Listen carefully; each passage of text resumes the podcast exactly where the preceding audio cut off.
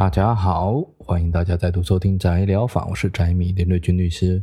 那宅疗法都在聊个人认为很宅的话题，听过喜欢的话，记得帮我按赞、订阅、分享。那最近啊，因为九月下旬的时候，因为确诊 COVID-19 发高烧，休息了好一阵子，然后刚好就被人家爆雷说，哎，咒术二三六的漫画最新进度。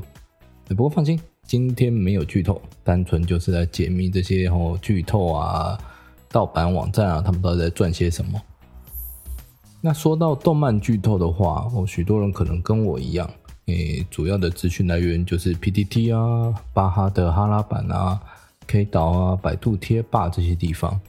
那透过说网友的主动分享哦，来得知最新的漫画进度。那其实就我的年代来讲啊，在更早以前，大概就十几年前，哦，PTT 某些动漫专版啊，甚至还会有神奇的一些。嗯，数字密码哦，你复制贴上到某个特定的短网址之后，就可以直接下载到最新进度已经翻好的漫画连载档案。那这些档案呢，大多都是转传当年一些很有名的汉化组，哦，像是鼠会啊、热情九九啊之类的。不过这些基本上都已经进入历史了。鼠会在二零一九年的时候就已经被抄家逮捕关战了哦，加上台湾民众算是。版权意识这几年真的算是诶、很不错哦，意识逐渐形成。现在许多正规的动漫版啊，都已经很少见到这种散布盗版档案的行为了。那最多就只是张贴几张情报图哦，证明说自己的剧透可信度而已。那只是如果说透过 Google 哦搜寻线上看漫画之类的，啊，相信各位应该还是会找到一大堆免费线上看的盗版漫画网站。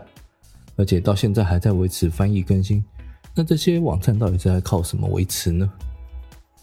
我们可以分几个，就有一些算是个人兴趣的哦，可能就只是收集网络上的资源，架设网站，然后放上这些档案，或者是说放上这些档案的连接。那毕竟现在架设网站的费用相当低了，一个月花费的大概才在新台币几千块上下而已。那透过现在丰富的赞助管道，如 Patreon 之后 PressPay 之类的。一些赞助网站哦，要打平营运费用哦，并不是什么难事。那若如没有，如果没有说要扩大经营的打算的话，通常著作权人也不太可能去抓这些小站啊。毕竟抓了他们，他们也赔不了多少钱。那规模大一点的，那他们收入就比较多元了。毕竟这类的盗版资源的网站啊，流量都不会太差。除了靠赞助之外，还可以靠卖广告来维持营运。而且这些网站卖起广告来，有一点比正版的，应该说比正常管道有一个更好的优势，就是基本上你投放的广告不用太在乎法律规定，那只要不要碰到架站地区的底线哦，像是说儿童色情、人兽交哦，除此之外几乎什么都能接啊，例如线上签赌啊、成人情色网站、投资诈骗之类的广告，只要你有钱啊就能放。尤其是在区块链出现之后啊，要达成纯粹的线上达成一个，呃，就是说，哎，投放广告的交易，对这些非法业者而言更容易了。那这也就是说，为什么这些年来哦会掀起两波区块链热潮的最主要原因之一啊。也因为哦这些非法业者的广告收入啊，让这类网站它有办法去资助汉化组嘛，他们就有办法翻译更多作品出来啊，继而他们就可以取得更多资源去吸引更多的流量。我再借此说，我收到更多的广告收入。那如此循环下去的话，你们发现一个完整而且可运作的商业模式就这样呈现出来了。虽然它未必合法，而且这个模式的话，它也其实也适用在其他市场更大的影视作品哦，例如说电影啊、电视剧啊、日本 A B 啊这些哦，这些像是说二零二零年被抄家的风铃网，那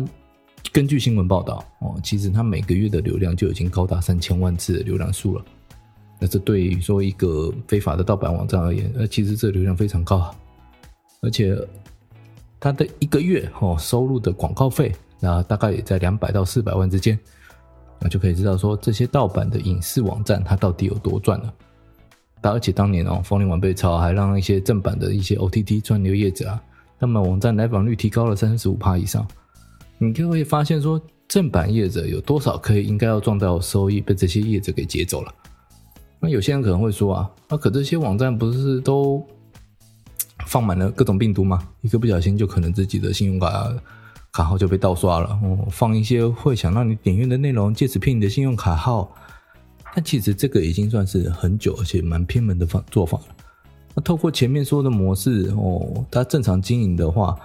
这些网站的经营者，他其实反而应该会赚更多才是啊。毕竟真正要收钱的地方，他呃不用再靠网友了嘛，他只需要实打实的流量哦，去说服这些非法业者来去呃掏钱买广告哦。那他如果动辄就装一些有有的没的诈骗陷阱的话，那哪来的是流量数据呢？而且非法业者也不是傻子，他要的可是流量，可不是骗子。那这些业，嗯、呃，但这些网站的话，诶，为什么好像台湾的检警都没有在抓？要知道，当年风林网要不是因为树大招风啊，好被人家检举说，诶，经营者就在台湾，否则架站在海外，而本身也只是把收集到盗版资源的连接哦贴在网站上面，啊，还另外开设广告公司收取广告费，诶，这还可以光明正大报税把钱洗白。那检警要找到管道哦去收集证据抓捕这些业者也不是很容易啊。再加上这些盗版资源，大多要著作人或经著作人专属授权之人哦出面提告形式，才会满足诉罪条件嘛。那以台湾市场的大小，你往往高下去拿不回多少钱啊？那所以说，只有像诶枫林网啊，或者一些比较极端的大大型的那种盗版网站啊，才会值得著作人去做这件事情。那这样其实有点不公平嘛，就著作人都不去讨。那我，那但是这些网站就越赚越多，他们越来越大，那这样对吗？那，为了这个原因，所以一一年的时候，就是那个去年五院哦，著作权法也他也修了第一百条，他规定说哦，你要符合侵害他人有偿提供的著作原样重制，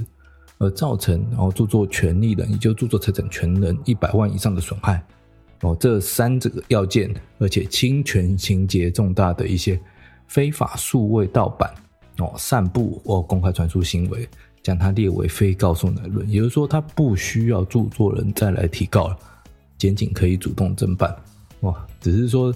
这条目前哦行还呃施行日期还要等行政院拍板定案，目前尚未正式施行生效，